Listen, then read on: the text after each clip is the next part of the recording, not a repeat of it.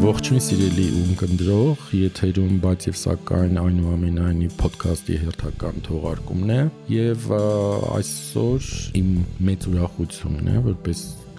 հյուր ունենալ եւ զրուցակից ունենալ Նազիկ Արմենակյանին իմ երկար տարիների ընկեր համագործակից այսպես ասած partner in crime, ով այստեղ է խոսելու իր նոր շատ կարևոր նախագծի մասին, որի մեջ նաև ես եմ ներգրաված։ Խոսքը կարմիր, սև, սպիտակ նախագծի լուսանկարչական նախագծի մասին է, որը ցուցադրվելու է ամսի 1-ին, դեկտեմբերի 1-ին Ջոտոյի տուն թանգարանում եւ տևելու է մոտ 1 ամիս։ Նազիկ նախ բարի գալուստ։ Ողջույն Վիգեն ջան, շնորհակալ եմ այս ֆորմատով իրար հետ զրույցի հրավիրելու շատ տարօրինակ է, բայց շատ հաճելի։ Հա, այս ֆորմատով չենք բան անել, չէ՞։ Այո, չենք խոսել։ Շնորհակալություն այս հրավերի համար։ Խնդրեմ, խնդրեմ։ Խոսալու նյութը իհարկե շատ շատ-շատ է եւ շատ բարդ է, որովհետեւ նախ նախագծի թեման է բավականին զգայուն։ Իրական դու արդեն մեկ անգամ EVN-ում եկել ես որպես հյուր զրուցակից եւ Ռուբինա Մարգուսյանի հետ քննարկել եք այս նախագիծը, դա 2021 թվականին էր եւ արդեն իսկ այդ նախագիծը կարծես մի քանի տարի էր ընթացքի մեջ էր եւ 2021-ին որոշակի արդեն հետապում էր գտնվում սակայն հետաքրքիր է որ արդեն 2 տարի է անցել եւ դու նոր ես կարծես ամբողջացնում դա իմի բերում հատկապես ցուցահանդեսային տեսքով թեպետ շարքը արդեն արտ, արտասահմանում ցուցադրվել է մի քանի տեղ բավական հեղինակավոր հարթակներում ուզում եմ նախ սկսենք նրանից թե ինչու այսքան երկար տևեց գիտեմ որ քո աշխատանքային process-ը այնպեսին է որ դու երկար ես որևիցե թեմա ուսումնասիրում, հետազոտում, լուսանկարում, սակայն այս մի նախագիծը կոնկրետ շատ ավելի երկար տևեց, քան թե մյուսները, չէ, այդպես չէ։ Դե բուն թեման ինձ սկսել է հետարկրել 2014 թվականին եւ շատ պատահական ընկերներից մեկը տենց մտեցավ, ասաց, որ Գիտես Հայաստանում այսպիսի խնդիր կա, որ միավով կանայք կան, միավով ապրող կանայք կան, բայց հիմնական միջոցը, որ այդ կանայք այդ վարակը ձեռք են բերում, դա իրենց ամուսիններն են, քանի որ մենք ունենք այդ արտագնա աշխատողների, հա, իրողությունը անընդհատ երկար տարիներ Հայաստանում եւ այդ կանայք պարզապես շատ սովորական հայկական տրադիցիոն ընտանիքների կանայք են։ Եվ եւ երբ ես մի պահ սկսեցի պատկերացնել այդ ամեն ինչը, կարող եմ ասել, որ այդ թեման ինձ շատ ուժեղ sense հուզեց, ցնցեց որովհետև ես էլ շատ մարդկանց նման ունեի այդ կարծրատիպային մտածողությունը, որ միավոր ապրող մարդիկ կամ թմրամիջոցներ են օգտագործում կամ այո, կամ որոշակի ապրելակերպի մարդիկ են, բայց ոչ շատ սովորական հայկական ընտանիքի կին։ Ես տենց սկսեցի հետազոտել, գնալ կազմակերպություններ, ովքեր զբաղվում են այդ թեմայով, հանդիպել մարդկանց, ուսումնասիրել, մի որոշ փուլ նաև իրական աշխարհ, իրական մարդիկ կազմակերպությունում գնում էի փակ հանդիպումների, որտեղ տենց կլոր սեղանի շուրջ նստում էի այդ միավ ապրող կանանց հետ։ Ու տենց խոսում էի իրանց հետ, հետո հարցազրույցներ էի անում, փորձում էի լուսանկարել բայց ինչ որ մի պահ եկավ, որ հասկացա, որ ես չեմ կարող լուսանկարել այդ կանանց, այնպես ինչպես սովորեմ, այսինքն որպես վավերագրող լուսանկարիչ, լինել իրանց տարածքում, հետևել իրանց, փորձել պատմություն պատմել, դա անհնարին էր, որովհետև այստեղ կա շատ լուրջ խնդիր ինքնությունը մարդկանց բացահայտելու եւ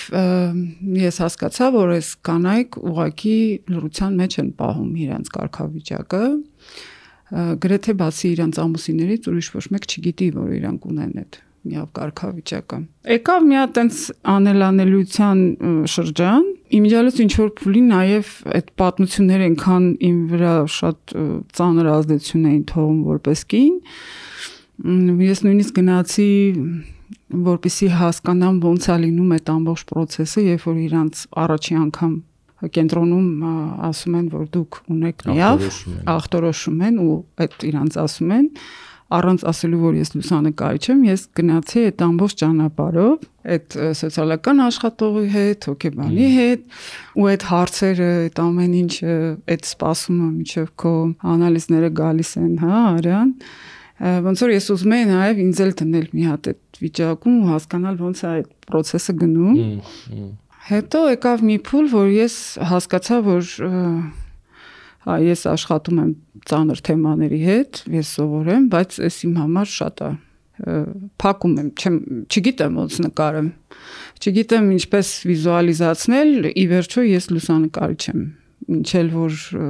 այսինքն այստեղ պարադոքսալ վիճակ է ստեղծվում ներկայացնելու մի բան, որը փաստացիորեն չես կարող ուղակիորեն ներկայացնել։ Այո, չեմ կարող ցույց տալ ու չեմ զգում, չեմ հասկանում ինչպես կարող եմ վիզուալիզացնել, հա որովհետև սահմանափակումները այնքան շատ են, որ հա դու կարող ես այդ մարդու մարմնի մասը նկարել, դու կարող ես այդ մարդու մեջքից նկարել, հա շատ տարբեր ձևեր կան, բայց ես նաև գիտեմ, որ մարդկանց պատմություն փոխանցելու ուժը նրա մեջ է, որ լուսանկար ուժեղ ազդեցիկ կա։ Կարում ասեմ, որ շատ-շատ բան եմ փորձել, կոլաժներ անել, չգիտեմ ինչեր անել, ինչ ասես, Եվ ինձ թվում է նաև ինչ որ մի պահի զուգադիպեց իմ լուսանկարչական այդ անցումային փուլը, որովհետև այս տարիների ընթացքում իմ մոտ բարբերաբար այդ կրկնվել է, որ ես հասկացել եմ, որ այն գործիքները, այն զգացողությունները տեսնելու ձևը, որ ես օգտագործում այլևս ինչ չի հերիքում։ Ինձ թվում է եկավ այդ նաև այդ անցումային փուլը, Որովհետև նաև ընդհանուր մշակույթն է, չէ, վիզուալ մշակույթն է փոխվում։ Մենակ, այսինքն քո անհատական մոտեցումների խնդիրը չի, այսօր եթե պատկերը շատ ավելի հանդիսավոր չի, ավելի աչքծակող չի եւ այլն, ավելի մի տեսակ բարդ չի, ինքը ուշադրությունից դուրս է մնում, չէ՞, այսօր վավերագրական լուսանկարչության խնդիրներից մեկն է ընդհանրապես տեսանելի դարձնել ցանկացած նյութ, որովհետև գերհագեցված պատկերային միջավայրում ինչ որ մի բան դարձնել հետաքրքրության առարկա լուրջ խնդիր է, չէ։ Կա նաև դա, բայց ինձ թվում է շատ կարևոր էր որ այդ ամեն ինչը ոչ թե լիներ արհեստականորեն կամ ազդված այլ գար ներսից որովհետև ես շատ ներսից լուսանկարիչ եմ այսինքն ինտուիտիվ եմ հա շատ եմ գնում իմ զգացողությունների հետևից ու տենց 19 թվականին էլի ինչ որ տենց լուր կարդացի հետո զանգեցին այդ կազմակերպությունից ինձ ասցին սենց կին կա կուզես էլի հանդիպես բան ոնց որ ինչքան դու հերո ես գնում հերո ես քեզ պահում բայց եթե այդ թեմայի մասին մտածում ես եթե ինքը նորից վերադառնում է քեզ ստացվում է որ դու այդ թեմայի մեջ ես, այսինքն դու պիտի մի բան անես ու տենց հիշում եմ որ նստեցի ասացի լավ ես ունեմ այդքան սահմանափակումներ իսկ կարող ես այդ սահմանափակումները ինչ որ ձևով օգտագործեմ ու որոշեցի փորձել ոչ թե լուսանկարել են տարածքում որտեղ այդ կանայք են ապրում կամ աշխատում այլ ստեղծել մի այլ ապահով տարածք որտեղ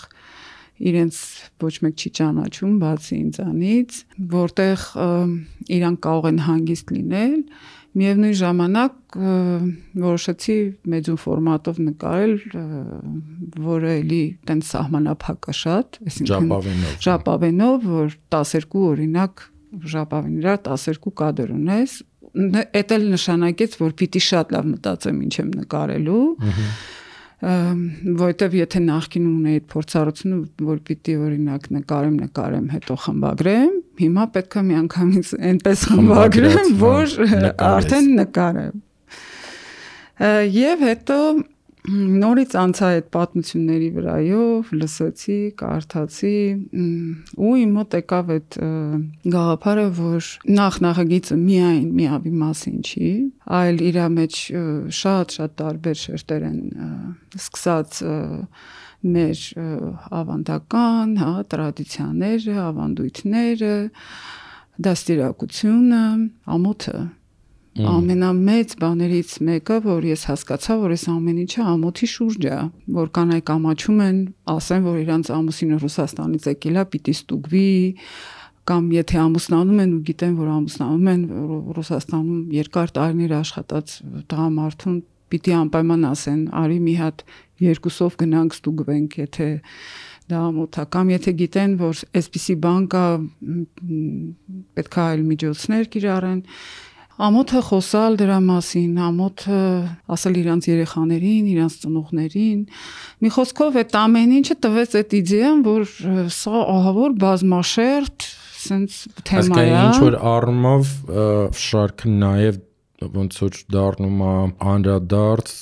հայ պատրիարխալ կամ հայ-իշխանական ընտանիքի տենց դեկոնստրուկցիայի, չէ, որ ինչի շուրջ է այդ բարոյա էթիկական այդ կառուցվածքը ստեղծված, այսինքն մարդկանց ինչ որ բարոյական կարծրատիպների շուրջ նվաստացնելու կամ ճնշելու կամ սահմանափակելու հա կարանք տենց նաև կարդանք որ հա իրականում նատյուրմորտները շատ ազդված են եւ կանանց պատմություններից եւ նաեւ իմ անձնական ռեսերչներից որ զուգահեռ ես կարդում եի հետազոտում եի շատ տարբեր աշխատություններ հայկական ծեսերի մասին ավանդույթների մասին, կինը որ դերում պետքա լինի, օրինակ եթե, չգիտեմ, երիտասարդ աղջիկը ամուսնանում է, կար այդպիսի սովորություն, որ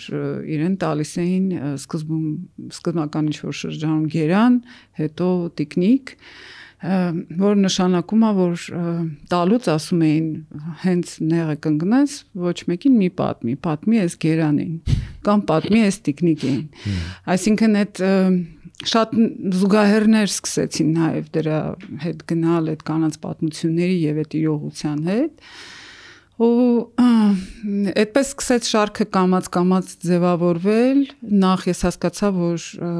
ես պիտի փակեմ այդ կանանց դեմքերը այսինքն ոչ մի ձևով չպիտի ցույց տամ եւ մտածեցի որ պետքա շատ տարբեր կտորներով կամ նյութերով նյութերով փակեմ ինչը բավականին բարդ էր եւ դա բերեց այն մյուս հարցը որ որքանով ես այդ կանանց հետ կարող եմ նաև աշխատել, հա, այս նախագծի մեջ, այսինքն որ իրանք շատ գիտակցված կան դրան, գիտես որովհետև այնքան դժվար է երբ որ մարդը նստած ու ինքը գիտի որ ինքը պետքա նկարվի ու դու քո դողացող ձեռներով փորձում ես իր դեմքը փակել ու դա ոչ թե վիրահատարան է կամ չգիտեմ կինո է նկարվում այլ լուսանկարչական process է իրականում շատ ինտիմ, շատ գեղեցիկ, բայց նաև շատ ծանր process է որովհետև երբ որ դու արհեստականորեն փակում ես մարդու դեմքը, ինքը շատ լավ պիտի հասկանա, ինչի է ինքը գալիս այդտեղ, ինչի է նկարվում, չի համաձայնվում լինի մասնակից մի բանի, եւ այդ առումով պիտի ասեմ, որ շատ տարբեր փորձառություններ եմ ունեցել տարբեր կանանց հետ ու շատ հետարքիր որքանով էին կանայք իրենց մասնակից համարում այդ գործընթացում, այսինքն բարձր որ իրանք համաձայնվել էին մասը դառնալ այդ process-ներին ու դու ինչ որ արմով նկարագրել էիր, ինչա տեղի ունենալու, որքան են իրենք թելադրում այն իրավիճակները կամ այն կոմպոզիցիաները, որ այսօր մենք տեսնելու ենք, հա, այս լուսանկարներում Ես իրանց հետ բացի հարցազրույցից, այսինքն ես ամիջապես չեմ նկարում, էլի, երբ որ մենք խոսում ենք շատ ժամանակ էլի ահավոր ծանր է, որտեվ այդ ընթացքում որ իրանք պատմում են, վերհիշում են, հուզվում են, լացում ենք, ապրումակցում ենք, հետո որոշ ժամանակ ես թողնում եմ, որպեսի անցնի, մտածում եմ, չգիտեմ, փորձում ինչ-որ էսքիզներ անել, բայց հետո մասնավորապես վերջի նկարահանումներից առաջ ես արդեն փորձում եի իրանց միջոցով գտնել այդ նյութերը, որովհետև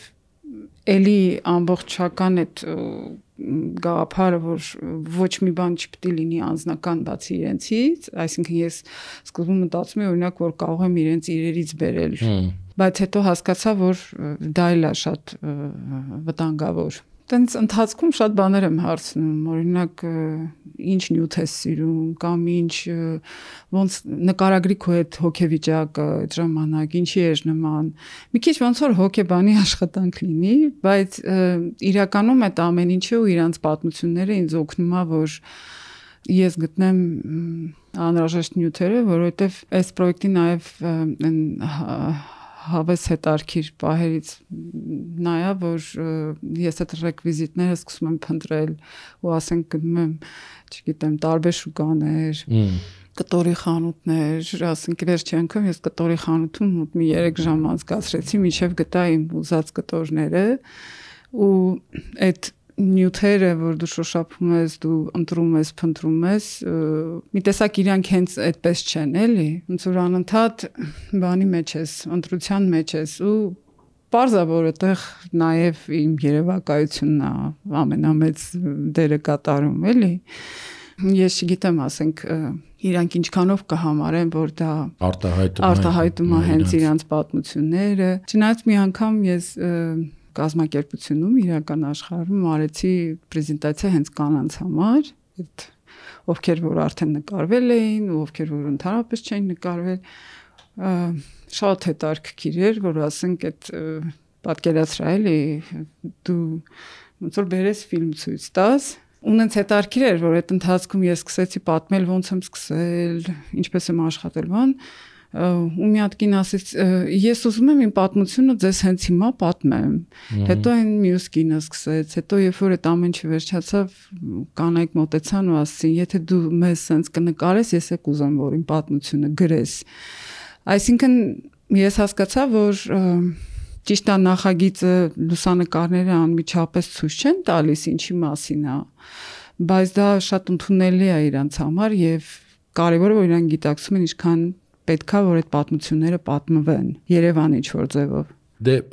հետաքրքիր նաև ստեղ նրանում է որ ոնց բուն պատմությունները պատմում են տեքստի միջոցով եւ տեքստերը ի տարբերություն լուսանկարների դրանք առաջի դեմքից պատմված այդ վկայություններ են ու դրանք իրոք ես կասեի ահասարսուր են, այն ինչ որ կարդում ես, այսինքն պատկերացնում ես ինչա տեղի ունեցել այս կանանց հետ եւ կտրուկ տարբերվում են լուսանկարներից, չէ՞ որովհետեւ լուսանկարները իրականում ավելի շատ մի քիչ իրենց մեջ խաղարկային, տենց երևակայական եւ հեքիաթային, հա, տարածություն են ստեղծում, որը այս կերպարներին, այս անհատներին հնարավորություն է տալիս դուրս գալու այն իրավիճակից, այսինքն այստեղ արվեստը ավելի շատ չասեմ փախուստի, բայց ինչ որ այլ տեղ հայտնվելու հնարավորություն է ստեղծում, որովհետև միավը այն ծարսափելի հիվանդությունն է, որը կարծես քո ամբողջ ինքնությունն է եւ գոյությունը խարսխում է մի հատ կոնկրետ կետի, որից դու ոչ մի փախուստ չունես, կարծես տենց վանդակում մշտապես գտնված լինես Դրանով շատ հետաքրքիր է տեքստի ու պատկերի համադրությունը այս նախագծում ես համարում եմ նաև այդ դիսոնանսը որ հանդիսատեսը մեկ էլ արերեսվում է երբ որ ինքը տեսնում է այդ դիմանկարները որոնք շատ նրբագեղ են էսթետիկ են բայց հետո կարդում է տեքստ որը չափազանց իրական է չափազանց ճանաչելի է չափազանց վախենալու է ու դու ստեղ հենց այդ իմիջի հարցն ես դնում, չէ՞, ոնց ենք մենք դիտարկում մարդկանց, որոնք ունեն այս հիվանդությունը, մարտահրավեր է հանդիսատեսին շարք այդ առումով։ Ինձ թվում է, հա, բայց նաև ուզում եմ ստեղ նշեմ են իմ համար կարևոր որոշումներից, որ յուրաքանչյուր կնոջ հետ աշխատանքը շատ յուրովի էր ու ինձ թվում է շարքի մեջ, եթե ուշադիր զնվի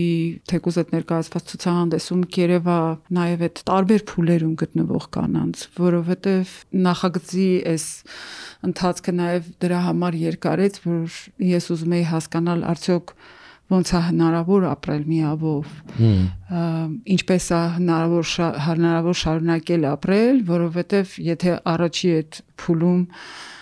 Երբ որ ես ուսումնասիրում էի ու չէի գտնում լուծումը նկարելու, այնքան ծանր էր այդ հարվածին վրա գիտակցությունը, որ այո, միգուցե այդ ոնց որ վերջն է, էլի։ ոնց որ այդ առաջի փուլը ես էլ այտենց ծանր տարա, բայց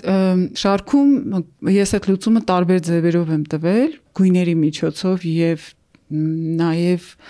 այդ կանանց իրական դիրքորոշումը, հա, ինչպիսին է կարգավիճակը այս պահին ինչպիսին է, շատ տարբեր են։ Այսինքն կան կանայք, որ դեռևս չեն հաղթահարել, կամ հաղթահարել են, բայց մեկը անընդհատ մտածում են, որ այս ինչ եղավ իմ հետ, բայց կան կանայք, ովքեր գտնում են, որ միավը մյուս քրոնիկ հիվանդությունների նման մի բան է եւ իրանք պետքա ուղակի ամեն օր խմեն իրանց դեղը եւ իրանք շատ լիարժեք են ապրում հազար անգամ լիարժեք քան այն կանայք օրինակ որ երբեք ոչ մի հիվանդություն չունեն բայց ունեն շատ վատ տեսնելու կյանքը վատ ապրելու առօրյա հա? Ու այդ առումով երբ որ դու տեսնում ես որ ինչքան մեծ է այդ մարդու պոտենցիալը դու չես կարող այդ դնես այդ դժբախտությունը էլ դու հասկանում ես որ այդ սևը կարա դառնա սպիտակ ու լրիվ նոր ուզում ասեմ որ նաև այս նախագծի այդ ամբողջ թեմայի ծանրության հետ մեկտեղ կա նաև բերելու այսօր հանդիսատեսին ներկայացնելու այդ ուժը, որ դա հաղթահարել են այս կանայք։ Շարունակում են ապրել, երեխա ունենալ միավով, ամուսնանալ միավով, աշխատել, ստեղծագործել, դառնալ տնորեն, չգիտեմ,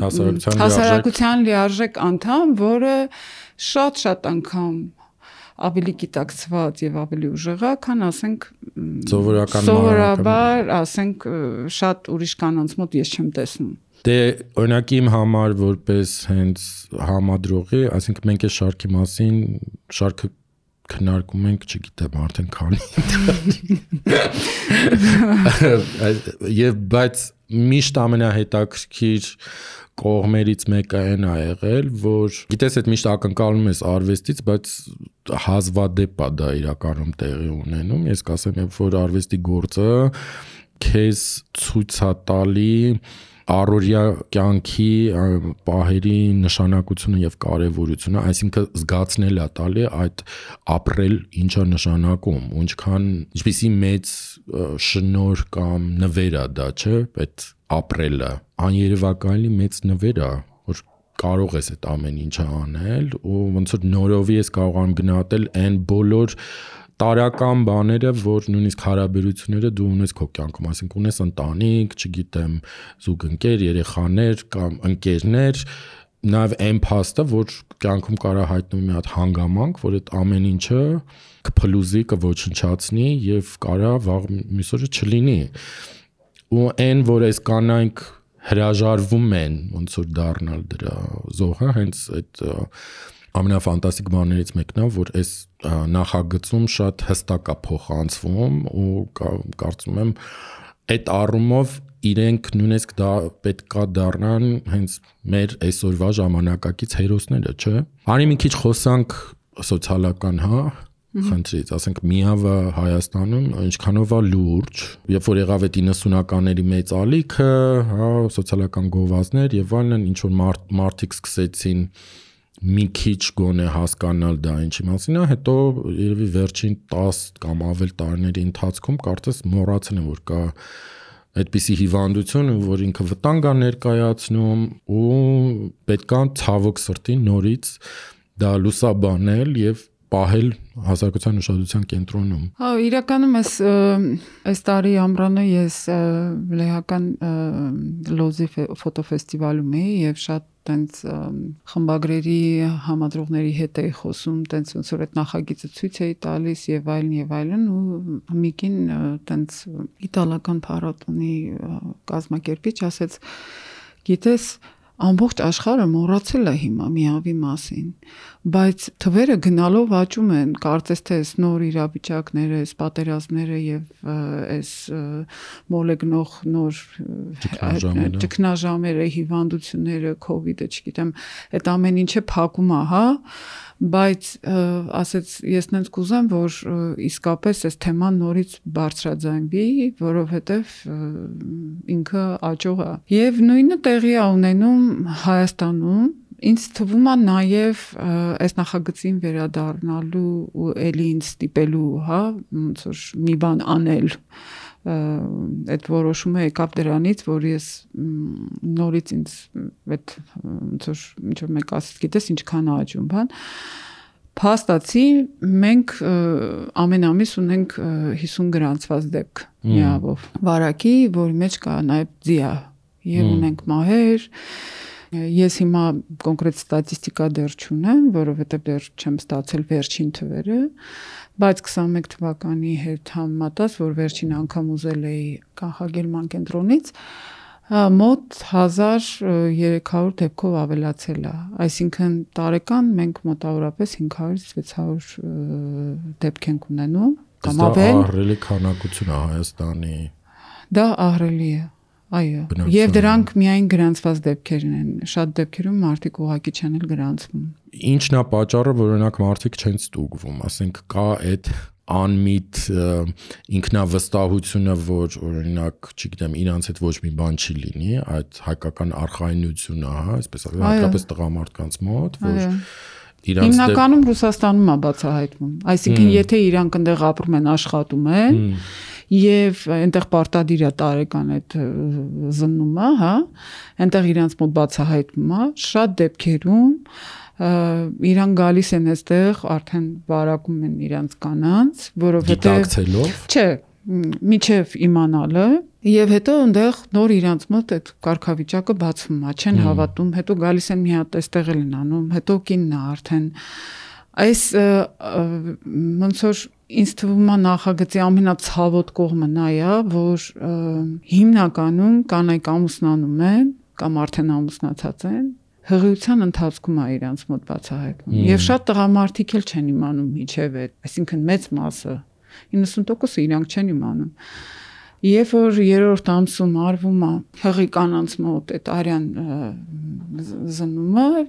բոլոր տարբեր տեսակի չէ, անալիզներ եւ նաեւ կա սպիդ տեստը։ Ու այդ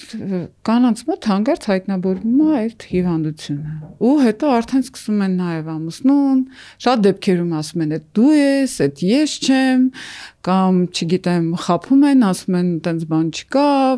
կան իմ մոտ պատմություններ, որ այդ կանայք 3 տարի դեղ են խմել, բայց չեն իմացել ինչի համար են խմում որովհետև եթե հայտնաբերվում է միավը, պիտի անպայման իրանք որոշակի ժամանակահատված դեղեր են խմում, հետո կեսարյան հատումով ծննդաբերությունը չեն կերակրում երեխաներին, այսինքն որ այդ փոխանցման բոլոր միջոցները կանխվի երեխային եւ հետո արդեն անցնում է մի հատ ուրիշ փուլ, որ էլի պետքա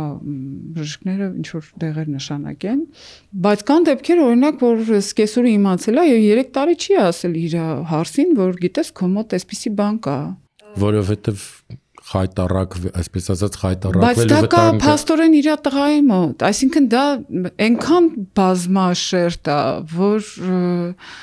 չգիտեմ, կամ ամուսինը կարա ասի, այդ ինձանից չի։ Էդ էլ են կնոջը, որ ասենք ամուսնացը բերել է գյուղ իր ընտանիք ու ինքը գնացել է Ռուսաստան Ուղղակի ինքը գնալով փոփոխվում է, այսինքն եթե այն ակտիվ շրջանում միջև իդը մենք շատ ունեինք արտագնա աշխատողներ, հիմա մի քիչ թիվը պակասել է, հիմա նորից շատանում է։ Սկսում է փոխվել թմրամիջոցների միջոցով փոփոխվողները, LGBT համայնքի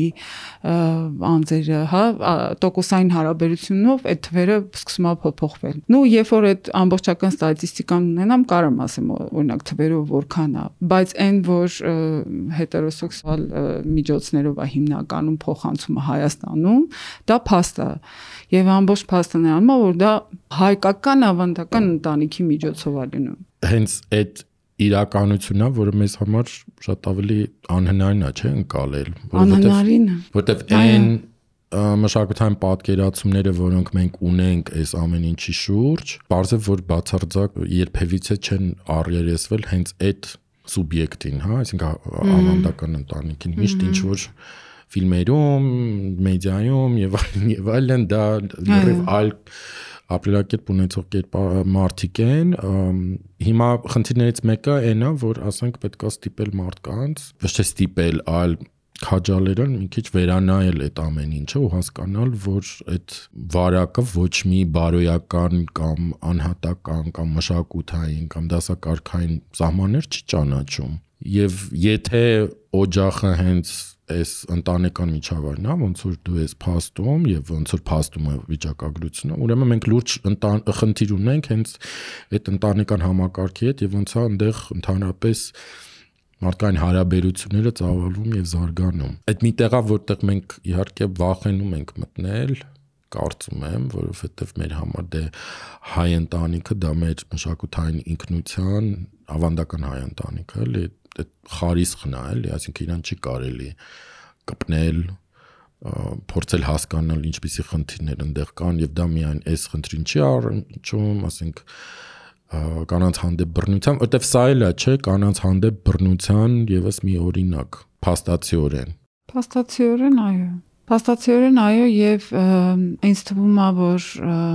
օրինակ շատ դեպքեր կան որ շատ տարբեր տեսակի բռնության բռնություններ են նաեւ զուգահեռ գնում որ արդեն միավ իրա կողքին ոչ մի բան է այսինքն կնոջի եւ ծեծում են տարիներով եւ սպառնում են ինձ թվում է նախ եւ առաջ ինչի եմ ես ուզում որ այս նախագիծը երևա տեսնեն մարդիկ կարդան այդ պատմությունները որպեսի իմանան, որովհետև շատ երիտասարդ աղջիկներ, երբ որ պիտի ամուսնանան կամ իրանց մոտ ուզող է գալիս, հա, եթե տղան Ռուսաստանից է, դա արդեն ինչ որ մի հատ տենց էլի ձևավորված տենց մտածելակերպ է, որ ուրեմն աշխատած է, ունևոր կլինի, բայց երբեք մարդիկ չեն մտածում, որ կարող է առողջական խնդիրներ։ Գիտես, օրինակ ինչ որ պահի ես նաև մի քիչ ուսումնասիրում էի տղամարդկանց եւ շատ ուզում էի նախագծի մեջ ներգրավել, ինչը շատ-շատ ավելի դժվար կլինի։ Չնայած եթե ժամանակ տրամադրեմ եւ կկարողանամ, բայց գիտես, մեր մոտ տղամարդիկ շատ ավելի բան են, փակ են, բայց ըստեղ էլ շատ խորը սոցիալական խնդիր կա շատ խորը, որովհետև իրանք հիմնականում միգրանտ են այնտեղ, աշխատում են շատ ծանր սոցիալական պայմաններում, երբեմն իրանք չգիտեմ, մի հատ փուճուր բուտկայում են քնում մի 10 քանի հոգով, աշխատում են առավոտից իրիկուն, նկատի ունեմ, չգիտեմ, այս ծանր աշխատանքների շինարարության վրա եւ այլն եւ այլն։ ու կարող է այդ մի հատ տենց լևի գնալը, հա, որ տենց շատ ընդունելի է, դե բա տղամարդ է, բա ինչ պետք է անի, չէ։ Ճակատագրական։ Շատ կանայք ասում են, բա տղամարդ է, բա ոնց կարա ասենք 8 ամիս առանց կնոջ ապրի, բա կինա ոնց կարա 8 ամիս առանց տղամարդու ապրի, չէ, ասենք երբեք դա չի ասվում, բայց այն կողմը միշտ այդպես է եւ այդ մի հատ այդ տենց լույսը, որ ինչ որ դառնում է ճակատագրական Դառնում է ճակատագրական, որովհետև ասում եմ, իրանք էլ են շատ խոցելի իրավիճակում ապրում, որովհետև այնտեղ էլ որ աշխատում են, ոչ մեկ իրանց համար նորմալ աշխատանքային պայմաններ չի ապահովում։ Բայց այդտեղ բացի աշխատանքային պայմաններից նաև ինձ թվում է հարցի մյուս կողմն է, որ խնդիրը միգուցե հենց կրթության մեջ է, այսինքն եթե դե իհարկե դու չես տալի այդ սոցիալական համատեքստը այս պատկերված անհատների շուրջ, բայց նաև եզրակացնում ենք տեքստերից հատկապես ելնելով, որ շատերը տենց շրջաներից են, մարզերից են, ավելի ոչ ապահով միգուցե ընտանիքներից են, հա։ Քաղաքում էլ է շատ։ Մեծ տոկոսը քաղաքում է։ Ամբողջը այո, կրթության մեջ է։ Այսինքն եթե օրինակ դպրոցներից սկսած, հա, ինչ որ ձևի ինֆորմացիան, բայց այդ ինֆորմացիայի տալու ձևն էլ է շատ կարևոր, որովհետեւ Իսկ մեր դպրոցներում կա ընդհանրապես։ Հա, ասենք անցնում են որոշակի կարծեմ վերջին դասարաններում արդեն կենսաբանության, թե որ դասերում արդեն անցնում է, որտեղ ես իմ տղաներին հարցրել եմ, էլի, ասենք ինչ են անցնում, ինչ են պատմում Նու հիմնականում էտել է այտենց շատ ամոթով փաթաթված տարվեր, վերացական տրվում այդ ինֆորմացիան, բայց իրական պատմությունները, որ ինչ որ ձևով մարդիկ գան նայեն, հատկապես երիտասարդները շատ եմ ուզում, որ հատկապես երիտասարդները ոչ միայն աղջիկները, տղաները, բոլորը կարդան, տեսնեն ու չասեն, բայց Հայաստանում տենց բան կա։ Որովհետև միշտ այդ հարցն է, Հայաստանում տենց բան կա, Դե զարմանալի է, որ այս այսօր 2023 թիվա ու մենք դեռևս պետք է այդ հարցին պատասխան տանք կամ անենք ստեղծվեն ստեղծագործություններ, որոնք բարձրաձայն են, հա, այս սոցիալական խնդիրը։ Իսկ հիմա սա առաջի դեպքը չի, որ դու քո լուսանկարչության միջոցով, ասենք, փորձել ես բարձրաձայնել նմանատիպ խնդիրների մասին, այսինքն խնդիրներ կամ երևույթներ, որոնք այս կամ այն պատճառով մնում են մեր հատկապես մեր հասարակության մեջ քողարկված կամ անտեսանելի ու դու այդպես համառ եւ մի մի քիչ բնդաճակատ հա ձևով փորձում ես տենց քաշել բերել տեսանելիության դաշտ իսկ ինչ ես կարծում այսքան արդեն չգիտեմ 20-ամյա քո գործունեության ընթացքում լուսանկարչությունը կարողացել է որոշակի ձևով ներազդել այդ սոցիալական process-ների վրա ինչ որ բան փոխել։ Ես կարող եմ խոսել եւ իմ սեփական փորձից եւ նաեւ 4+-ի կայքի այսպես ասած խմբագրից, հա, որպես դիրքից, ինչքան որ վերլուծում եմ եւ ուզում եմ հասկանալ այդ պատկերը ինչպեսի ներգործություն կարող անել իմ պատկերը եւ ուրիշ պատկերների վրա եւ ընդհանրապես այդ խնդիրը պատկերը ոնց է լուծում, լուսանկարիչը ոնց է լուծում այդ հարցերի շուրջ։ Միջև հիմա ես մտածում եմ, որ մեծ փոփոխություն որպես այդպեսին միանգամից չի կարա բերի պատկեր, հատկապես այն ժամանակում, որ ինքը ստեղծվում է բայց լուրջ ենթագիտակցական ազդեցություն ունենում այն առումով որ մասնավորապես մենք ասում ենք Հայաստանում տենց բան չկա, բայց մենք տեսնում ենք մի պատկեր ու իր շուրջը ստեղծված որոշակի տեքստ, որը մեր յենթագիտակցորեն մեր մոտ ստեղծում է արդեն այդ խնդրի շուրջ պատկերացում։ Այսինքն ինչ որ առումով մենք դառնում ենք այդ խնդրի շուրջ գրագետ, որովհետև եթե պատկերը քեզ ծակեց, եթե ցավացրեց, եթե դու նայեցիր մի անգամ, երկու անգամ դու կարդացիր, նշանակում է որ դու արդեն մոտենում ես այդ խնդրի մասին, խնդրին մոտենում ես ու արդեն նույնիսկ եթե դու շատ լուրջ չես ուսումնասիրում, բայց դու գիտես որ տենց բան կա ու դրանում քեզ օգնում է պատկերը ինձ թվում է այ այդ փոփոխությունը եթե կարողանա պատկերը բերի լուսանկարը բերի լուսանկարչի աշխատանքը բերի դա բավականին մեծ փոփոխություն է, որովհետև ցավոք սրտի Հայաստանում լուսանկարչությունը տենց չի ցուցադրվում։ Այնքան իրականում բաներ կան, որ կարելի է հիմա քննարկել, ես մեր ոնց որ մի թեման մյուս մյուսն է բացում, բայց սա էլ է շատ կարևոր հարց, որովհետև այսինքն երբ որ դու ասում ես, այ եթե դու ականատես ես լինում այդ պատկերին կամ պատկերը հայտնվում է քո իրականության մեջ, դու անկախ քեզանից սկսում ես առնչվել տվյալ խնդրին։ Այո ու գոնե սկսում ես մտածել դրա մասին կամ գիտակցում ես տվյալ խնդրի գոյությունը բայց որpիսի այդ R30-ը կամ հանդիպումը տեղի ունենա այսօր առավել քան կարևոր են այդ հարթակները չէ որ որտեղ որ մարդը հանդիսատեսը հասարակությունը կկարողանա առնչվի այդ ամեն ինչին կամ այն լծակները, միջոցները, չգիտեմ, մեխանիզմները, որոնց միջոցով նույն այս քո ստեղծագործությունները կսկսեն շրջանառվել ավելի լայն տիրույթներում, հա, որովհետև եթե մենք անում ենք հիմա ցուցահանդես եւ անում ենք դա տենց թանգարանային, հա, տարածքում եւ գիտենք, որ դա կտևի մի ամիս, այդտեղ կայցելեն լավագույն դեպքում, չգիտեմ, 1000-ից 3000 մարդ, հետոն արդեն հարց է թե ոնց է շրջանառվելու այս ամեն ինչը Տես դու սկզբում ասացիր ինչի միջև հիմա քո այս պրոյեկտը չի ցուցադրվել իմ համար շատ կարևոր է որ ինքը Հայաստանում ցուցադրվի ու լավ ցուցադրվի բայց դե որպես համադրող դու էլ գիտես թե ինչքան մեծ դժվարություններ է այդ ամեն ինչը կազմակերպելու թե ֆինանսական եւ թե տեղի առումով բայց կարծում եմ որ այս անգամ բավականին լավ համագործակցություն ստացվեց այն բանով որ օրինակ իրական աշխարհ իրական մարդիկ կազմակերպությունը որ ինձ այս ամբողջ տարիների ընթացքում իսկապես շատ մի ուրիշ ձևի աջակցություն ա տվել այսինքն հիմա ես հասկանում եմ, որ ինչքան են իրանք հավատացել, որ ես կարող եմ դա լուսանկարել եւ ինչքան են կարեւորել այդ փաստը եւ և, Ինչ շատ հետաքրքիր էր լսել, որ ասենք իրենց կազմակերպության նախագահ ոնց է բացատրում իմ տեսածը, հա? Այդ նշանակում է, որ նաև որպես այդ խնդրի հետ աշխատող կազմակերպություն, իրանք ոչ մենակ ամբողջ օրը աշխատում են միավոր ապրող մարդկանց խնդիրներին, իրանց սոցիալական խնդիրներին օգնություն, տեղ տանել եւ այլն, բայց համել ուզում են, որ լինի դրա մասին ռեֆլեքսիա Այո, ու նաև դա արժևորում են, դրա համար ասենք իրանք ինձ ասում են արի էս անենք եւ նաեւ մյուս աջակցությունը որ գալիս է Մակի գրասենյակի UNS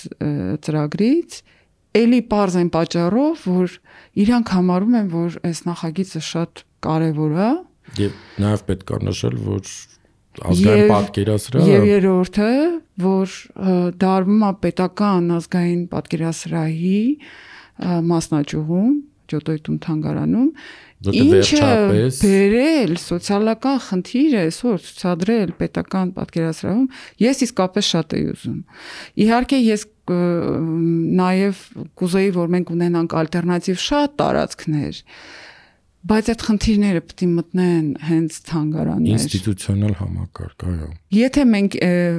parza որ ինստիտուցիոնալ ձևով դա հարց չի լուծի, բայց ասենք եթե ոնց որ այդ խնդիրը չի դառնում պետական մակարդակի խնդիր, ինքը լուծում չի ստանում։ Ցավոք սրտի Հայաստանում հիմա այդպես է իրողությունը։ Դե ոչ միայն Հայաստանում, կարծում եմ։ Ընդհանրապես, այո։ Ու եթե մենք բերում ենք Իրան ցուցադրում ենք նման տարածքում եւ այդպիսի կազմակերպություններ են մղում, օգնում, հա, որ այդ նախագիծը ցուցադրվի եւ քո նման մարդա համադրում իմ համար երջանկություն է դե լավ ինձ թվում է այս բարձր նոտա չէ կարող ենք իհարկե շարունակել ինձ թվում է այս նախագիծը շատ հետաքրքիր շրջադարձային մի խաչմերուկ է քո համար որպես ստեղծագործողի ու ահա որ հետաքրքիր է թե դու ուր ես գնալու այս նախագծից հետո ոնց է սա փոխելու քո արվեստը ոնց միգուցե չգիտեմ փոխելու այս նախագիծը ընդհանրապես վավերագրական լուսանկարչության այդ հետագիծը Հայաստանում ինձ թվում է ու շատ հավես է ինչ որ ձևով մաս լինել այդ գործընթացների կարծում եմ այս շարքի մասին դեռ շատ երկար կգրվի տեքստեր կգրվեն ինքը երկար կմնա հենց հանրային գիտակցության մեջ, հա, եւ անպայման կշրջանառվի, որովհետեւ սրանք իրոք պատկերներ են, որոնք դաջվում են մարդկանց հիշողության մեջ ու շատ կարևոր բան է այս այսօրվա մեր այս չգիտեմ անհասկանալի քաոսային մեդիա մշակույթում եւ չգիտեմ նազիկ քեզ բասում հաջողություններ ստեղծագործական հուսով եմ ելի առիթ կլինի հանդիպել այստեղ եւ քննարկել քո հաջորդ նոր հաջողությունը։ Այդ որ ասեցիր, չգիտեմ ուր ես գնալու, միշտ ամեն նախագծի այդ Բարձա նախագծերը չեն ավարտվում իմ համար, բայց ինչ որ տենց ընդհանրացնում ես կամ սկսում ես ուրիշ բանի վրա աշխատել, միշտ տենց տագնապայի մոտ եղել, որ բայ ինչ պետք է անեմ, բայ հիմա ինչ պետք է անեմ։ Բայց ինձ թվում է հիմա մի հատ տենց լավ հավես բան կա, որ հիմա շատ համարցակ կարամ ամեն ինչ անեմ, որովհետև կան էլի թեմաներ, որ դու շատ իրանց հետ աշխատում ես, դժվար է, չես կարողանում լուծում գտնել, չես կարողանում կամ վախենում ես մոտենալ, բայց ինձ թվում է ամեն մի նախագիծը բերում է մի հատ տենց չեմ կարա ասեմ տենց 100%-անոց վստահություն կամ ինքնավստահություն, որտեվ դա իմ մոտ երբեք չի եղել, բայց կա մի հատ տենց արդեն համարցակություն, համարցակություն, կարող է տարիքային էլ է որ